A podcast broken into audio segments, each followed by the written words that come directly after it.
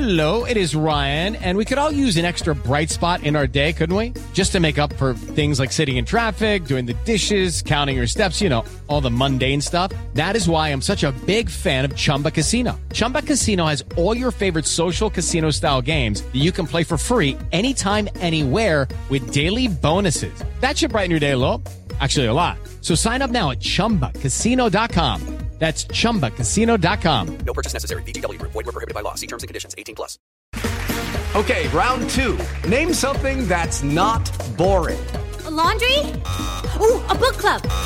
Computer solitaire, huh? Ah, sorry. We were looking for Chumba Casino. That's right. ChumbaCasino.com has over 100 casino style games. Join today and play for free for your chance to redeem some serious prizes. ChumbaCasino.com. No purchase necessary. Void were prohibited by law. 18 plus. Terms and conditions apply. See website for details. Judy was boring. Hello. Then Judy discovered ChumbaCasino.com. It's my little escape. Now Judy's the life of the party. Oh, baby, Mama's bringing home the bacon. Whoa, take it easy, Judy. The Chumba life is for everybody. So go to ChumbaCasino.com and play over 100 casino style games. Join today and play for free for your chance to redeem some serious prizes. ChumbaCasino.com. No purchase necessary. Void were prohibited by law. 18 plus. Terms and conditions apply. See website for details. Mrs. B's clearance and outlet is all new, combining legendary value with a fresh attitude. Shop one of a kind finds in today's must have trends. Explore wall to wall deals, furniture, flooring, mattresses, home accents, grills, patio sets, and more. Discover great new home decor, pillows, greenery, and more. There's something perfect for your style and budget. There's new inventory every day at up to 80% off suggested retail. Discover the style and savings of the new Mrs. B's clearance and outlet. It's the bluest room in town. Yeah, they're actually funny,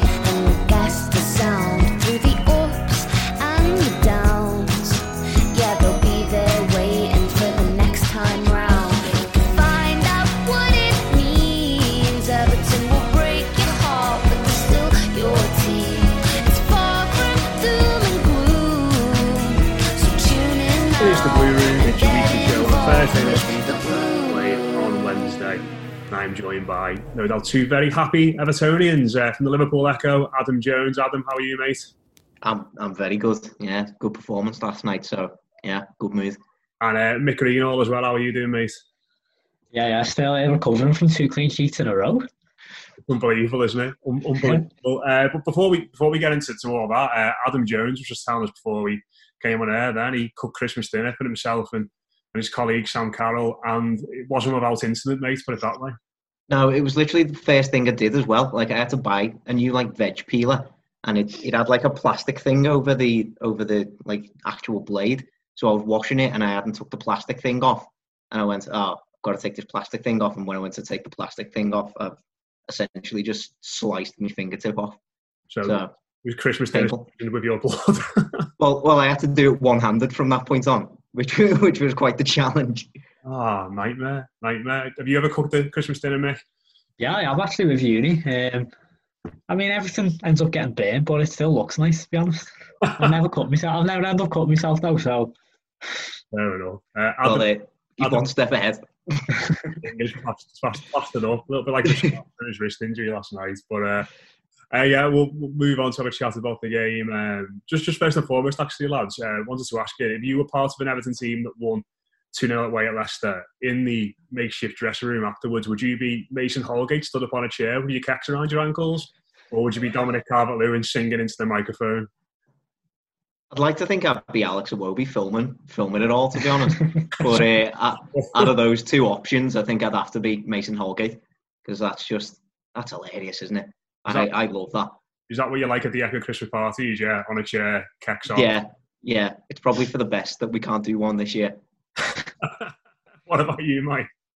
I think I would have been Niels Nkounkou just sitting there soaking everything in. To be honest, just enjoying it. Was he in the videos, was he? I didn't see him. Yeah, yeah, I think Yeah, he's just the sat one where Calvert Lewin's um, singing on the microphone because obviously he must be in like the press conference room or something. He's just sitting on the manager's chair, just like turning around, just enjoying himself. Yeah.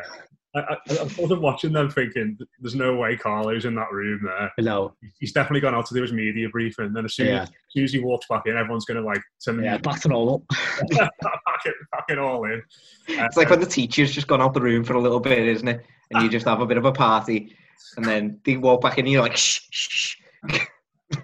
Oh yeah, I love that. But it, it, it's I think it's uh, it's indicative of how important that win was. And I was sort of thinking about this before we, we came on tonight, lads, and how I sort of felt after that Burnley game. And it sort of felt then that Everton, even at that point, had maybe wasted that good start to the season. The feel good factor had completely gone. And you know, it was a draw at Burnley. It wasn't the you know the worst result in the world in the grand scheme of things, but it just felt like things were were really unraveling for this group of lads and this manager. And in the space of five days, my word, they've given the season a massive injection of momentum, haven't they? And I think, Ad, it's, it's not just the, the way in which they've, you know, it's not just the fact that they've won games. I think it's the fact that they've won games in a, a way which is completely different to to what we've seen from them at any point in the season. It's almost like all of a sudden this clip that, you know, we're going to be defensively solid, we're going to snuff out really good attacking sides, and we're going to be dead clinical when we get our own chances as well.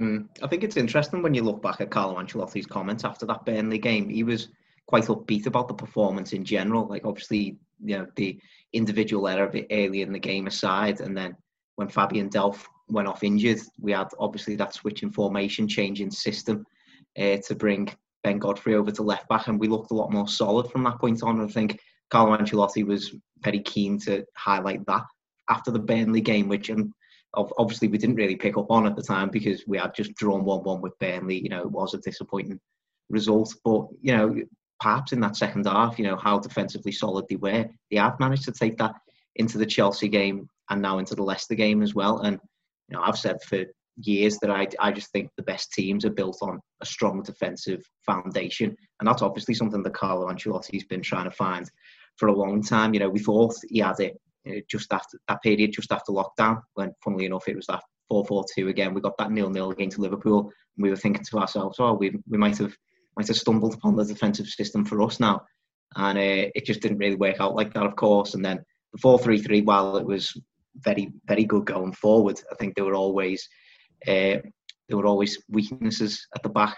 Uh, so it's it's really interesting to see Everton playing in this sort of stoic defensive sort of style. I'm not sure how long it's going to last, especially when you've got the likes of Seamus Coleman surely going to come back into the side. That's going to disrupt things a little bit. I think losing Allan in front of that back four as well yesterday, that's going to be a big miss depending on who we bring in to replace him, of course, uh, if we're going to keep that system. So hope, hopefully we've got contingencies that we can modify this over the next few weeks. But I think you know the last two games in particular, that's that's going to be what Carlo Ancelotti's focusing on. You know, more than the you know the two the two wins, it's those clean sheets that are going to be that are going to really please him. I think. Yeah, Mick, they're, they're the, the bedrock of all this, aren't they? You know, finding that defensive cohesion has been, you know, it, it felt like even in that Burnley game at times, it was absolutely miles off. And he's just stumbled upon something that re- works really well, hasn't he, in the last two? Yeah, and I think to be honest, I think I thought this is what Ancelotti's Everton was always going to look like. I think, you know, be conservative, you know, be really well drilled, you know, all about game management and stuff like that, and nicking games here and there because that's how you pick it, put, like pick up points, I suppose. You know, as we we saw that at the um, the start of the calendar year when I can't, I think it must have been. I'm trying to think. Was it Bear, was it Newcastle we faced our first away game? Yeah, it wasn't like we spectacular, but we went there and we, we sort of just controlled the game basically. And sometimes that's what you need against those type of teams, you know, to be, you know, you don't need to be over expansive. You don't need to, you know, shoot yourself in the foot. And you know, the start of the season, we've been everything I thought we wouldn't be. You know, we've been ultra attacking, you know, overloading all everywhere and leaving ourselves vulnerable. And you know, almost you know, enforced on us. We we've we became a bit more conservative. We've been not negative as such, but we've we've realised that sometimes you've just got to, you know, you, you can't just attack all the time. And maybe this, obviously, you know, against Chelsea and against Leicester, you, you can't do that. And I think the Arsenal game, you know, on Saturday will be a big show of, you know, what's the next step now? Like, are we going to stick with being a bit more, you know, conservative, or are we, especially if James comes back into it, you know, are we going to, you know, go at them again and see what we saw earlier on in the season? I think it's obviously you've got to try and find the middle ground, haven't you? You know, as much as last night was a fantastic, you know, a good performance, you, do, you don't want to be having 30% possession every week. I mean, I suppose you're winning every week, it doesn't really matter, but there are going to be games where, you know, where against your Burnleys and against, you know, your West Hams and stuff like that, where they're going to do what we did to Leicester. And so, you know, you have the ball and we're going to hit you on the break when you, you know, overcommit. But I think the last two games, I think even the second half against Burnley, as much as, you know, it wasn't perfect, you know, there were signs there that, you know, we're going in the right direction at least. And I suppose, you know, we're only 12 months in. I don't know. Is it 12 months today or something? Or tomorrow. Is it tomorrow? Adam probably knows his better than us, yeah. But I thought I thought it was like next week at some point. To be honest, I thought it was like the twenty second. I know, I know his first game was Boxing Day, wasn't it? Mm-hmm. But um, it's at the moment, you know, we're only twelve months in. It's all about you know baby steps, I suppose. Yeah, and I think it's. I think the, the encouraging thing for me, Adam, and you know, I sort of I was quite scathing about them in regards to this on the Burnley game, saying that the name of the game this season, I think, for every side. I think the team that ultimately wins the league and the teams that finish in the top four will be the ones that adapt the best because everyone's going to get injuries. You know, everyone's going to have to make do in a season which is just like one we've never seen before. And I think teams that can change the system, change the players, and just manage to scrape through uh, are going to do really well. And it, it, it did feel as though sort of like Richarlison getting sent off in that derby was like pulling on a thread and the tapestry just sort of crumbled in front of us. It was like, well, this team doesn't look like it's got it in, in them to adapt. But the last few weeks, whether it's by design or by a bit of luck, they, they have found a way, haven't they, to sort of just get through that. And I think if they're going to stay up there and stay in the race for a, a top four spot, if they're going to stay in cup competitions, then that's going to be dead important. Mm. I think it'd be really interesting to see like what the players thought the tipping point was. I thought, I personally think the tipping point was probably that Leeds game getting beat by Leeds, and you know Holgate was out after the game saying, "Oh well, we thought every time they attacked us, we just had to go and attack them," and you know that's just not the way, not the way we should be playing football matches, to be honest, especially with the team that we had out on the day. And you mentioned obviously that Richarlison uh, sending off, and I think that was probably the first time that we'd had you know a really big player. Obviously Dean was missing as well for a game after that, but like that was the first time we'd really had a big player missing this season, and it was up to then the rest of the squad to kind of step up in his absence. You know, Bernard, Alex Iwobi, uh, any anybody who was going to get picked in that uh, in that position, and you know, it, it's always going to be difficult for anybody to be a life for life replacement for Richarlison in that system. I think any team in the Premier League is going to struggle to replace Richarlison like for like in that system, but I just don't think that the players that Everton did call upon on that time really stood up to the mark. Whereas over the last couple of games, you've seen Gylfi Sigurdsson stepping back into the team. I think he's helped massively that he's playing in his natural position, of course, but he's certainly stepped up to the mark. You know, he's putting in that energy rate that we were seeing a couple of seasons ago and that we were lauding him for a couple of seasons ago. Alex Iwobi over the last few games has been absolutely fantastic, in my opinion. You know, he's been versatile. He'll, he'll just play wherever the manager wants him to, right wing back, left wing back I think he was swap, swapping flanks with Richarlison last night as well, just to try and just to try and break down Leicester in any way that he could. And I think you know, again, the energy that he's been putting into his performances has been really, really good to see. So. You'd be glad to know, Adam, that uh, Mick is the, the chairman of the Alex Iwobi Ultras. So, uh, is he? Yeah, surely we'd like to have a chat about him in a bit. well, I, I just think he's indicative of you know squad members stepping up to the plate, and you know that's that's exactly what we need. And, you know, we're going to need it again now that Allan's injured, of course. We're going to need somebody to step up to the plate in that midfield and prove why they're part of this Everton squad. Because I think you're right in what you're saying that essentially the team that's going to be the most consistent and the most adaptable is going to win the Premier League. Now, Everton aren't going to win the Premier League, but if we're going to be in the in the shout for a top four place or European place, we still need to be somewhat consistent and adaptable in these sort of scenarios. So we can't just have a good starting 11. We do have to have a good 17, 18, 19 players. So it's going to be it's going to be really interesting to see you know which players do step up over the next few weeks because it's such a busy schedule. Carlo's going to have to going to have to rotate in essentially every position, I'd say. So it's going to be it's going to be really interesting to see who uh, who passes the test. Yeah, I mean, I think it's it's one of them, isn't it? We we we look at Sigurdsson and Iwobi, and when they come into the side, there's it seems like we have the same sorts of conversations all the time. Well, you know, these lads have got to show what they can do now. It's their opportunity, and, and you've got to seize it. And while that might still be the case, it, I suppose it's hard, isn't it, to come into a, a team that's functioning in a particular way. In the case of Sigurdsson, certainly a team that isn't playing, you know, doesn't even have that role which you consider your best role, and you've got to adapt a little bit. So perhaps it's no surprise that these lads have been slow to get up to speed in recent weeks. But now we're looking at a situation there where Sigurdsson's played two games in a, a row. Uh, Iwobi, I think's probably played, you know, probably his fifth game in a row, isn't he? He's played now, you know, and, and those lads all of a sudden are looking a bit more settled, a bit fitter, and a bit more in tune with the teammates.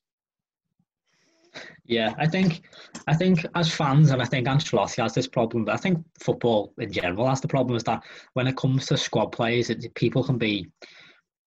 It's it can be very tough for them to get opportunities, but it can be very easy for them to you know get thrown back out the side again. I think that's probably been a, one of Iwobi's, particularly, has been one of his biggest problems in his first you know eighteen months as as an Everton player. There's the lack of consistency just hasn't been there. And in, fairness, as much as I like him, he, he's not done himself favours at times. He really hasn't. Like he'll be fantastic one week, and he'll be, you know, he'll be generally awful the next week. And when you look at like that, you can't keep on giving players those chances because I suppose when you're Ancelotti, you've got to be able to trust players. And but I think over the last couple of weeks, I think, and I think that's why we haven't seen Bernard. I think that's why we haven't seen Gomes as frequently. They, you know, he's starting to trust. You know, he's starting to trust the world. He's starting to trust Sigurdsson. I wish he'd start to trust Niels Nkounkou, but I don't think we're going to see that in a while. um, but I think, you know, maybe that's what, you know, Nkounkou, particularly and Gordon as well, you've got to, when you get that opportunity, because it will happen, it, it will happen, is, you know, we'll have cup game against Rotherham in January and you'd expect both of them to play. And when that chance comes, even if it's 10, 20 minutes off the bench, you know, in the next couple of games, because I suppose that will happen as well they've got to they've really got to grab that opportunity and they've got to prove to Ancelotti, especially not just going forward and pressing and you know that way, but from a defensive side of things to you know to you know do the dirty work. And I think it was a big statement last night that you know with five minutes to go, it was Anthony Gordon who came on and, and it wasn't Bernard. You know, and it, it wasn't Jonjoe Kenny, albeit he came on afterwards. You know, he, this is a 19 year old winger who, you know, he isn't going to be renowned if he ends up being a first team player for his defensive responsibility, unless he's some sort of Richarlison who, despite you know the last two games, has been criticised by commentators for not tracking back enough. Oh, he's uh, crazy, isn't he? Well, you know, I know. Like, I never gets off. Never gets carry, off that, the carry that like every single week, don't we? Yeah. But like, I think that was a big statement. I know he's only on for like five ten minutes, but but I think that was a sign really of getting those minutes as that type of player, you've got to really take that opportunity. And in fairness to Iwobi and in fairness to Sigurdsson, especially in the last two games, they've you know they've they've they've been quite impressive, like quietly impressive. They've not been spectacular and they've not done anything, you know, you know, out of the ordinary, but they've been confident and they've been they've been sensible. And sometimes, especially when you're playing Chelsea and Leicester, that's that's all you need to be. Yeah, I think sensible is a, sort of a great way to, to sum it up actually. I think I think Adam in regards to you know the away games this season, in you know in all of them to a degree late on when we've been ahead, we've had to hang on a little bit. And you know, I, you know when, when, you're in there watching, you know, watching the games, I think you know Crystal Palace at times it felt like, oh no, we're going to concede. And then afterwards, you sort of go, ah, we were all right there. Fulham was a little bit like that as well, wasn't it? Where you know they piled on the pressure a bit after they got that second goal, but there wasn't really any saves for, for Jordan Pickford. But I don't know. Last night, I didn't even get myself to that point where I thought, you know, we're in trouble here and Leicester are pinning us back. It felt like, like Mike said there, I think that's a great way to describe it. Everyone just did the sensible thing, whether it was just holding onto the ball at the right time, playing the ball forward at the right time, winning a free kick at an opportune moment, you know, and, and even to the point where Mason Holgate just scored at the perfect time to just completely relieve any sort of pressure. And I think against the side that, you know, let's be honest, is packed with attacking quality. You know, that, that midfield you've got of, of Ndidi and, and Tielemans in particular is, is outstanding and one of the best in the Premier League. To be able to, to come out of that game and go, well, actually, they didn't really have everything pinned, pinned back for any point in the game. You know, it's a testament to the defensive work, but I think it's a, a testament to how, again, using that word, sensible Everton were with the football when they got it. Mm-hmm. Yeah, uh, was it? Am I right in saying that Leicester didn't have a shot on target in the second half? Yeah, you know, right. a bit, a bit like a bit like Chelsea. Yeah. Yeah. Oh, yeah. So it, it's it's a welcome change, isn't it? Because you know, we, a couple of years ago, we'll have been sat here on these podcasts going, "Oh, when are Everton going to win an away game again?" Because Everton's away form had just been absolutely shocking, and Carlo Ancelotti's just came in and just went, "I'm changing that." And since since Carlo Ancelotti's come in, so something's clicked in their heads, and somehow they're able to go and, as you as you rightly say, be sensible in these in these sort of away games. We didn't need to go all out attacking against Leicester. We just needed to be get our feet, feet on the ball, control the control the possession as much as we possibly could. I know we didn't have a lot of it, but keep Leicester in the right areas essentially, and that's that's what they did all the way through. I, I, I do have to say when when Gomes gave away that penalty, which obviously wasn't a penalty, I was thinking to myself at that point, don't like don't don't, don't let this go now. We've done so well. It's it, it it would just be very evident to have given it away in that sort of way.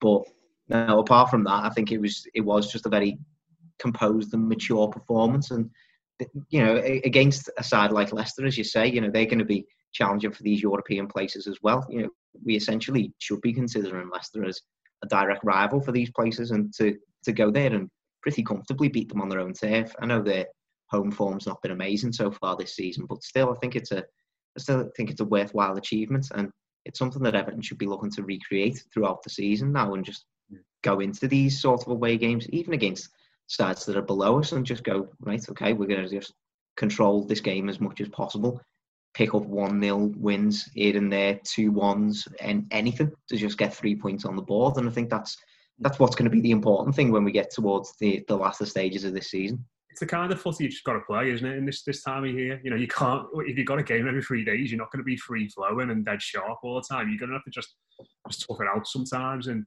I think that the, lad actually, Mike, who, summed it up probably best for me last night, and you know, amongst a lot of good performances, was, was Abdoulaye Doucouré. Eh? And it was that, it was, again, it, it's going back to that ability to adapt because I think this season he's had to do a few different jobs, but I think he's been at his best when he's been allowed to get forward a little bit more and, you know, carry the ball, get into the box and sort of link up from an attacking point of view. But he had to adapt a lot in that second half last night when, when Allan goes off just before half time with that injury because you know, while it's not entirely his game of him and Andre Gomes, he's the more defensively dynamic footballer, more defensively switched on footballer.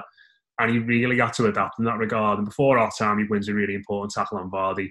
He does the same thing in the second half as well. And he just swept up absolutely everything in front of that back four.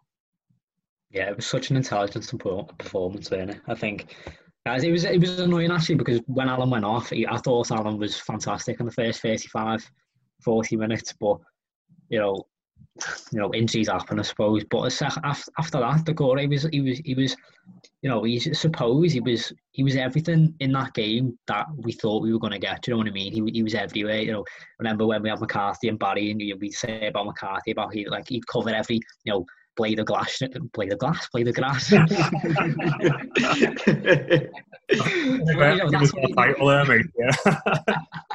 but he was, he was, he was everywhere, and I think if that was last season, and we had a player like Allan, and Allan have to go off, and then we'd end up being, it would have most likely ended up being a midfield two of of Gomes and Sigurdsson. You know, without you know, obviously hindsight's a wonderful thing, but we probably would have ended up losing that game because you know you've got no one in the middle to really just you know break things up and be be a bit more like like I said before, be sensible about things and being in the right place at the right time. And it's not like he was just sat in front of the back four and you know controlled like their attack. Basically, he was still you know venturing forward and and I think you know he's he's going to have a big role in the next few weeks of Allan out because the injury it it did look it didn't look great. He was on crutches last night from the pitches, which you know I hope it's not like I hope it's not I hope it's just a pulled hamstring. I hope he's not torn anything or anything like that. Because I suppose we've got Gbamin back in a few weeks, but no one has a clue what he's going to be like. you know, he could be as as much as I liked him in Germany. You know, you have two big serious injuries, you can be a completely different player. But I think he's going to be massive to how this team performs in the next month or so. And I think, hopefully, I hope Davies gets an opportunity. You know, um, I think it's I think it's about I think it's a big month for him. You know, like I said before about trust, he's got to you know hopefully we're in a situation where he gets given a game. I doubt he'll play on on Saturday, but maybe he comes in in one of the next couple of games and, in the earns the trust. And then when Allan comes back, you know, You've got you know players fighting for shirts again because that's that's what we need. But but solely on Doucouré, eh, I thought last night maybe I thought he was I thought he was excellent against Fulham and Brighton. But I think last night was the game that really thought oh, this is why we bought you. and I think you know it's, it's another good sign, and I, you know hopefully these type of like performances from him and the rest of the players, obviously Godfrey, you know, came in as well. Hopefully the rest of these players are really just going to take us up a level now. And like well, like I said, when Allan comes back, hopefully these players are going to have a fight, just get back in the team. I remember seeing on Twitter last night, you know, would you put um, James back in on Saturday? And forty percent of people said no. I was like, yeah, it's amazing what two wins does for us.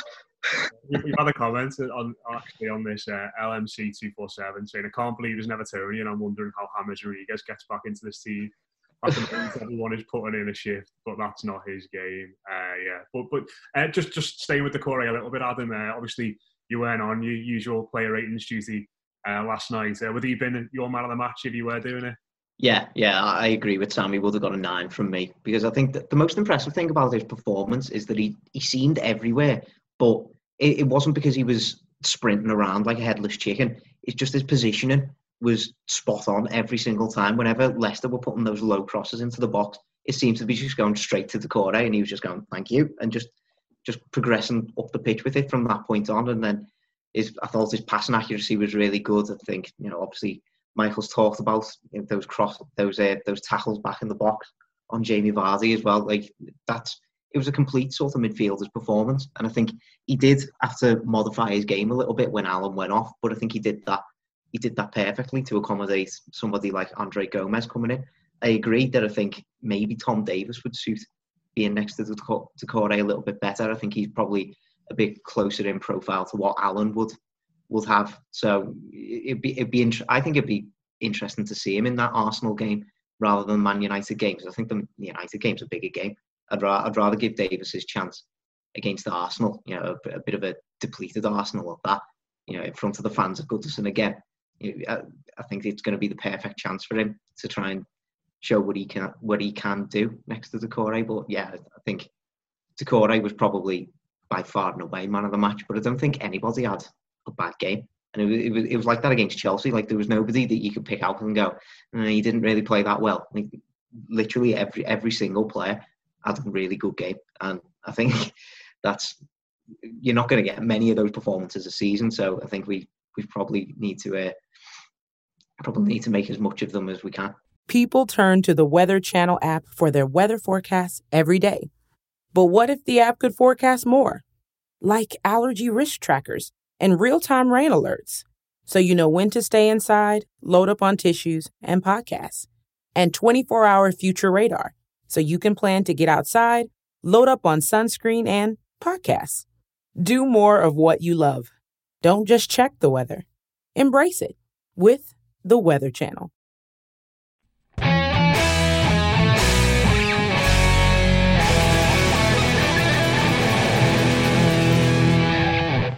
Yeah, and I think it's you know that that's probably emphasised by the fact that we haven't even mentioned either of the goal scorers tonight on this podcast. Uh, the first one I want to speak about in particular, and I'm, I'm really glad that you two lads are on actually because Mike, obviously, you're very much you know invested in the statistical side and the data side of, of um, football. Adam, you've been in the media and you know look at the you know how players are spoken about and the perceptions a lot. Um, this this thing about Richarlison is just starting to do my head in now. I think it's it's a couple of times, you know, well, it started it started off effectively with Jamie Carragher against Leeds, sort of making that throwaway comment about him, and it just seems to have grown and grown and grown since then, up until the point where the analysis around him during the game last night, I thought was just wrong just com- just completely and utterly wrong, but based on what you could see with your eyes and what the numbers say as well. And then to hear a former Everton captain and Phil Neville afterwards to trot out stereotypes about South American footballers, about a lad who doesn't really tick any of those boxes, really, uh, was really disappointing as well. Um, especially, I think I'll come to you first on this one, Adam. Especially after he just scored the opening goal in a really important game for Everton ran his bollocks off all night, won loads of important free kicks, took a few kicks, went off and had his wrist bandaged and came back on, and just kept on going and going and going. I just felt as though, having watched that and seen that, how can you come to those conclusions about a player that is just, you know, those conclusions which could not be more odds of what he's all about? It's madness, isn't it? Like, it, I just think it's hugely unfair. I, I think it's it's coming from I, I think it just smacks of punditry from people who don't watch him every week because you, you can't watch him every week and have these perceptions about Richarlison. I just don't. I don't understand it at all. Like you're quite right. The Phil Neville thing probably annoyed me more than anything else because you know I've kind of weirdly just got used to co-commentators just saying, "Oh, he's always on the floor." Like whatever, he's always fouled. Like that's why he's always on the floor. And until people realise that, you know the, it's it's always going to be the case. I think Jack Grealish probably suffers from something similar though, and you know I think he's probably one of one of if not the most foul players in the Premier League. So you know there's, there's obviously a reason why these players are on the floor all the time. But uh, the AFL never come out and say, "Oh well, he play he plays well at the start of the season when it's warm, and then when it gets to the middle months, he doesn't really play as well." What evidence? What evidence have you got to support that? Just, I just don't. I, I just don't. I don't understand it at all. Like, I just think Richarlison just has this reputation for some reason as as this as this you know, player who you know, is temperamental and he's and he's aggressive and he, he goes down too easily and then he doesn't doesn't score enough goals and you know, no Everton fan thinks like that. You know, if if Richarlison had played for the three games that he you know had been suspended, Everton might be second or third in the league. That's how influential he is to this team, and that's how consistently influential he is to this team. Even when he's not on the score sheet, he's the one who's making all those dangerous runs. He's the one who always looks one of our most creative players. As you say, he's you know he makes more tackles than any other forward in the Premier League, doesn't he? Yeah. He he is just a constant ball of energy, whether it's July or whether it's December. He, I, I just don't. I don't understand the reputation that he's got, to be honest. And I was really disappointed to hear that something like that coming from Phil Neville because it just shouldn't be the case. And yeah, I, I think it's probably got to the point where you know Carlo Ancelotti might have to just start standing up for Richarlison at any point that he that he can. I think Marco Silva hit that point uh, towards I think was it his second season. Like he, he he was hitting the point where like Richarlison's not diving. Like you know it, it, kept, it kept being a point of press conferences. I think it's it, it might be getting to that point for Carlo Ancelotti. Any other player goes into yesterday's game, scores the opening goal, you know, brings to an end a, a kind of a goal scoring drought. But you know, scores scores the opening goal in the way that he did, works his socks off as he did, as you say, got got injured and come back on, played through the pain barrier. You know, any other player should, would have been getting huge amounts of praise for that, but they just completely glossed over that in the post-match analysis. It was all just about uh, why wasn't he? Why hasn't he been scoring more goals more often this season? And blah blah blah. It's just it's tiresome. It's it's really tiresome, and it was it was really disappointing to see. And you know, hopefully, hopefully we'll we'll start to see that change in soon. But I just can't see how that's going to happen. To be honest. What did you make of it, Mick? Um, so well, this is a good example as well of why after the game finishes, I turn telly off. yeah. but, from what I've gathered, like you know, um, I know Rob's had quite a go in in uh, in uh, the um, post match, but it just smacks of it just screams of, of um, lazy punditry, and, and that's what it is. And I think you know Adam said there about sometimes it's understandable from from commentators, not that not that you know it, it happens all the time, but I suppose when you're up there and you just you just sometimes speak you know speak what you think and straight away. But when you don't like when it was Phil Neville and it was it was Emile Heskey last night as well, weren't it? You, you basically got 90 minutes to think about what you're going to say, and after watching him perform for nearly the vast majority of the game, scores you know the first goal. Nearly probably has fractured his wrist, gets kicked everywhere. You know, it's it's another you know example of him being combative you know, he's, he's everywhere all game, and then you pick up in the post-match reaction and talk about how he's, how he's on the floor all the time. Like if it, it was been a game where he'd done nothing and he'd had, he'd had a proper stinker, he'd missed maybe a few chances or he just wasn't involved at all, but he was still getting kicked everywhere, then maybe, yeah, you pick up, oh, yeah, he was on the floor everywhere and he, he all the time, and he, sorry, and he wasn't helping the team. But it's just, it, it's just lazy, do you know what I mean? It's it, People know other people say it, and therefore that's what they say as well. And Matt mentioned about it, it's really started since um, Carragher mentioned it against the Leeds game after I think it was after um, he got clattered by the goalkeeper. Yeah. It, was, it must have been straight after that where it was a 50-50. He hadn't dived or anything like that. And you know he's he's thrown that comment out really, and it's just stuck, and it's just a load. It's just it's just garbage. it's just garbage. I think I'm I'm not sure. Someone mentioned it before about um in, in the uh, Guardian Weekly. They were talking about has Richarlison um been worth the fifty million pound we spent on him, and it's like some do your research. Do you know what I mean? You get for him now. Yeah. 150 probably. Yeah. Like, yeah, he, he might not have been. He's not, not having like the best season in terms of scoring, but you know, look at all you got to do is look at the stats where we've not won without him since he signed. You know, as much as that's not the most like. That's the, you know, that's, sorry to interrupt me. That's the annoying thing. Like, th- th- there's, there's a dead recent example of three Yeah. games, but he's not played for Everton, and they were awful. So if you're a pundit and you're doing Everton's games and you look back at what's happened over the last few weeks, that's where it's dead obvious, and you say, well, he wasn't involved in those games, and Everton were actually pretty crap about him. And since he's come back in, he's not been perfect. He's been a lot better. Yeah, 90 seconds. He was out for three games. Come back in for the Fulham game within 90 seconds. Wins the ball back, dribbles into the box, and sets up a goal. Yeah. But yeah, I, I suppose you know. I suppose you could do without. Yeah, it's it's yeah, it, it, it really wound me up last night. Yeah. I think Clinton Morrison had definitely been typing his own name to Twitter as well when when he moved on to the other flank.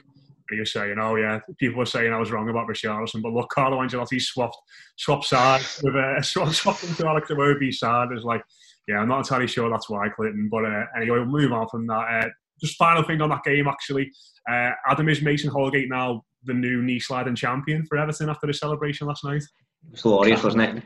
Yeah, uh, I, I, I was a huge fan of that. We, we've got a team of good knee sliders, to be fair. I think Sigurdsson's got a really good knee slide on him.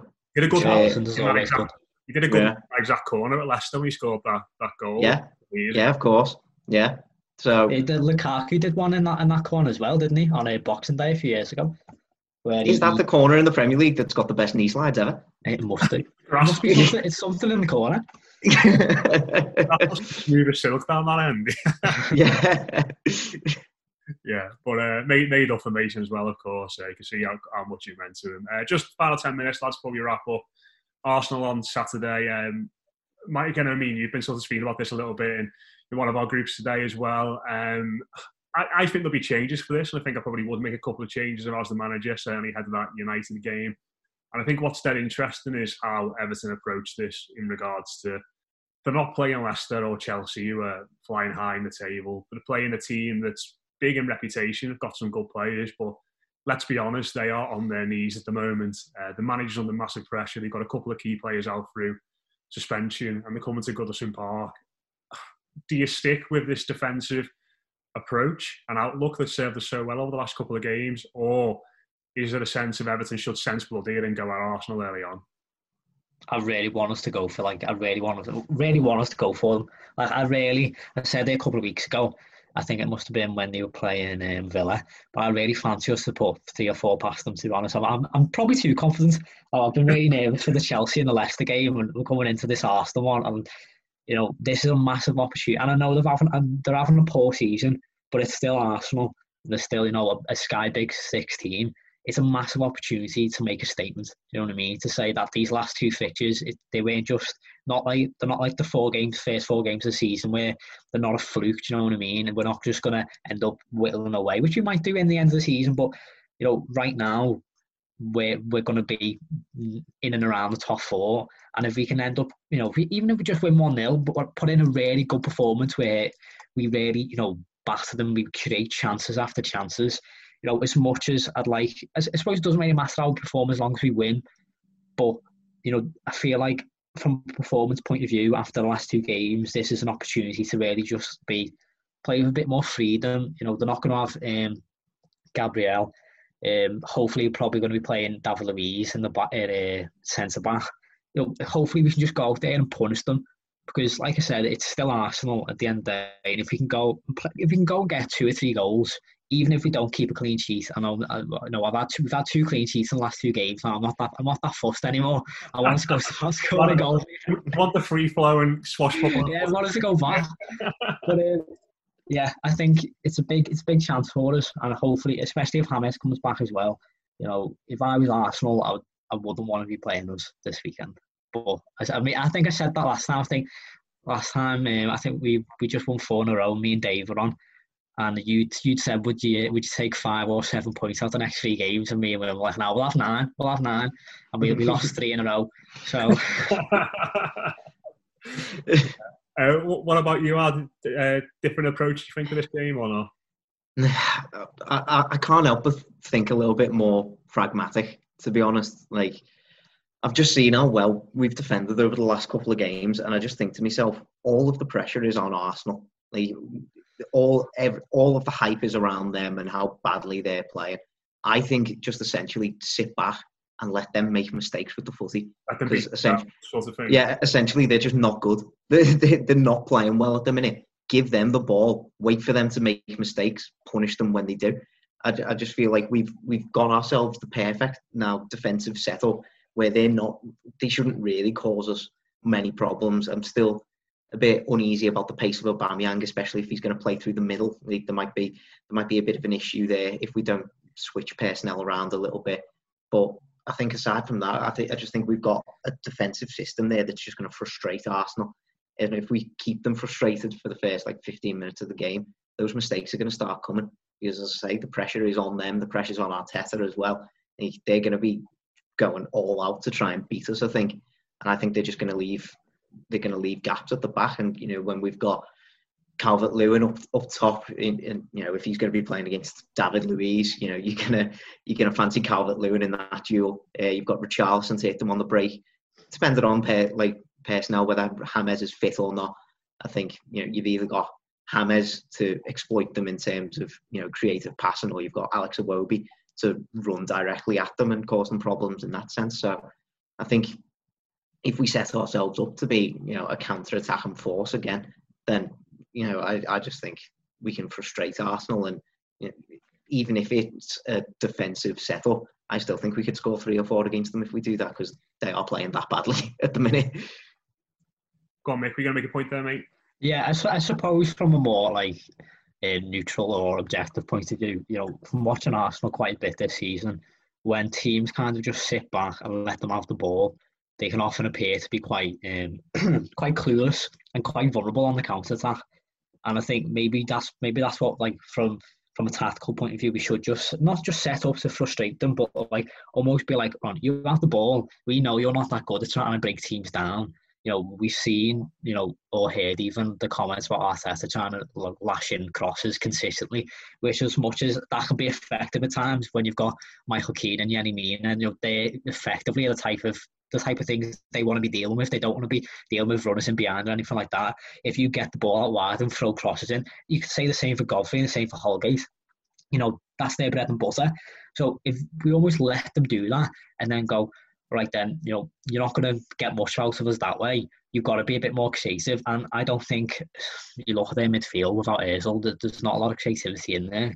Well, I And I think- Thomas Partey's injured and Jack is suspended as well. So I, Yeah, that, that's what I, I knew. I knew. I knew someone else was out Partey, of course. Um, but it's almost like just let frustrate them and then hit them on the break.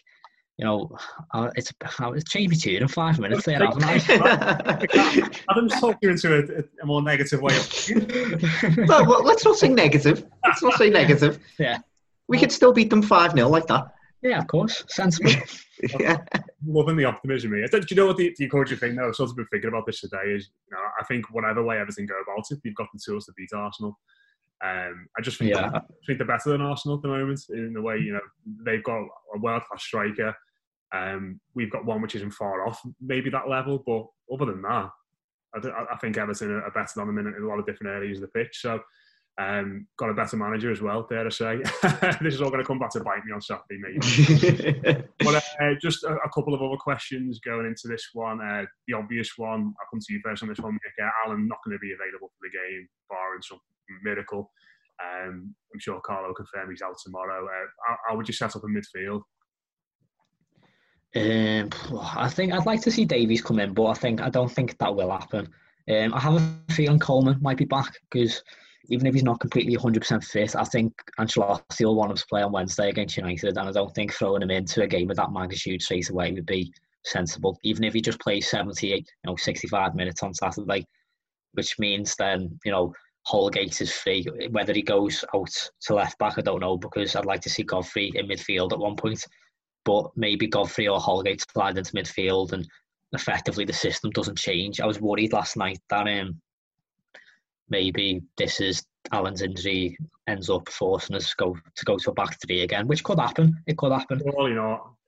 Surely we can't go back to that again. Yeah, but I, I mean, I'd rather us not, to be honest. Um, I don't think trying to go like for like and just pushing Doucouré back and putting Gomes in there is the right decision either. So hopefully Coleman's back, and then that should free up Holgate really he's just push him, push into midfield. Hmm. On Andre Gomes, I don't think his, his performance sort of split opinion last night. They came on the post. I just thought he did very well. I, I didn't think he played too well at all when he when he came on in the game. But do you look at someone like him and think, in, in the same way that Sigurdsson and Iwobi have benefited from minutes and a regular spot in the side, that maybe if we're going to give someone that prolonged opportunity, then he might be the best bet? Well, yeah, I think in the first few games of the season, I think he proved that he could be really effective in that midfield three that we had, and I think you know he had a very defined role in that midfield three, and he he, lived up to that very well. I just think that in a midfield too, I think we've already seen his shortfalls uh, towards the back end of last season, and you know obviously he wasn't the only one in our in our midfield, but who, who had that issue. But I, I, ju- I just don't I don't think that he can come in to that exact same role that Allan can. I agree with Mike. I think that you know Tom Davies is the better fit for that. But I also agree that I just can't see Tom Davies being trusted to do that for some reason. You know, I, I'd, I'd really, he'd be my choice. I'd really want to see that happen. But I can't, I just can't shake the feeling that he's going to try and get James into this team somehow. And I just don't see how you can drop Iwobi or Sigurdsson. So it might be the case that Sigurdsson moves back and James comes into where Sigurdsson was playing. Yeah, I feel like that that might be the way that he tries to get James back into the team. This is if he's fit, of course. I'm just presuming that he's going to be fit. But uh, yeah, if James isn't fit, I'd like to see Davies. But yeah, I can see a situation where it'd be like Holgate slash Godfrey in that uh, in that midfield, which I w- I wouldn't be opposed to, I suppose. Uh, but it, it's not ideal at all. Absolutely. Yeah, we'll do a few comments and questions, and we'll wrap up. Uh, Jem Mace has said, uh, I agree with Mike. I think the balance has been found now, I'd take caution over a Gunko approach and see more points on the board, the more entertaining but risky football. Um, Tim Evans on the Richarlison stuff, I think it's just lazy punditry. They're paid to have an opinion, but fortunately they don't watch Everton very often, so come across as clueless. Uh, AA FIFA 2000, you guys reckon you'll beat Arsenal easily? We'll ask that question in a little bit uh, before we finish today. And uh, LMC 247, I'm sure Pickford will be back in goal for Arsenal, but did anyone else feel strangely relaxed with Olsen in goal when corners were going in? He didn't really have much to do, did he, lads? Olsen last night. So it's hard to get too much of a, a read on him, but he looks look all right, doesn't he? Looks pretty composed, pretty solid. I think that's what you need from a backup keeper. Yeah. Yeah. Yeah, like, I mean that, that's probably what we've been looking for for a backup keeper for so long, and it's just you know that we haven't really been able to trust Jonas Lössl. Uh, obviously, Virginia is a very young goalkeeper, so he's probably in a bit of a different boat. But Robin Olsen's obviously come in, and he's just he is just that calming influence when he when he's behind the defence. He didn't really need to do all that much, but I think he you know he claimed his crosses really well. You know, he dealt with that. I think Vardy hit his header straight at him almost, but I think he still dealt dealt with that very well. But that was essentially really the only thing that he had to de- deal with in terms of shots on target.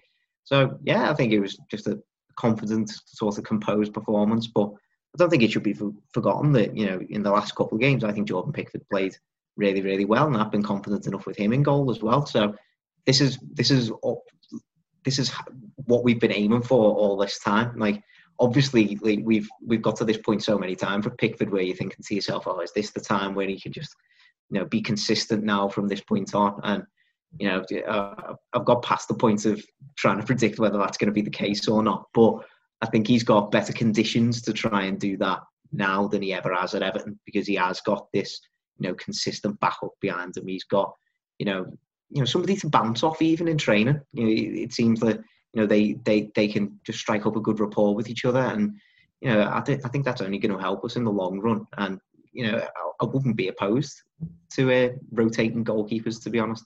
Yeah, I think that, that's fair enough. Um, have you been impressed with him, Mike?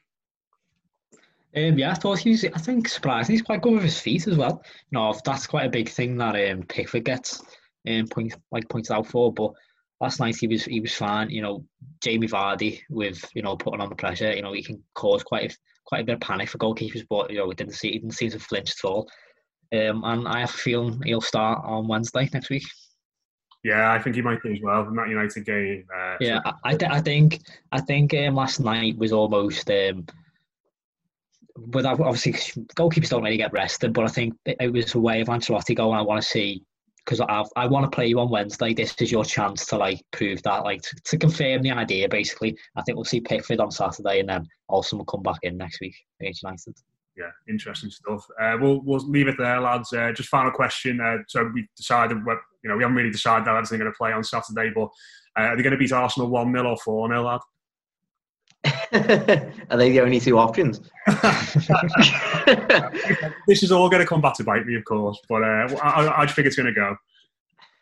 I can't. I can't. I just can't see three clean sheets in a row. To be honest, Yeah. even even even in with the best will in the world, I just can't see three clean sheets in a row. I'm going to go for a fairly close two-one.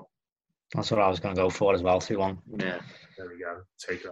Uh, yeah, be made up with that, absolutely. Uh, but yeah, cheers to the lads uh, for coming on tonight. Really enjoyed that chat. Thanks everyone for getting involved on YouTube. If you are listening on uh, usual podcast app, so give us a rating, give us a review, all that kind of thing. And if you want to hear more from us, as ever, we are on Patreon, uh, patreon.com slash the Blue Room Extra. But yeah, we'll speak to you again later in the week with Kickabout with instant reactions to that game against Arsenal at the weekend.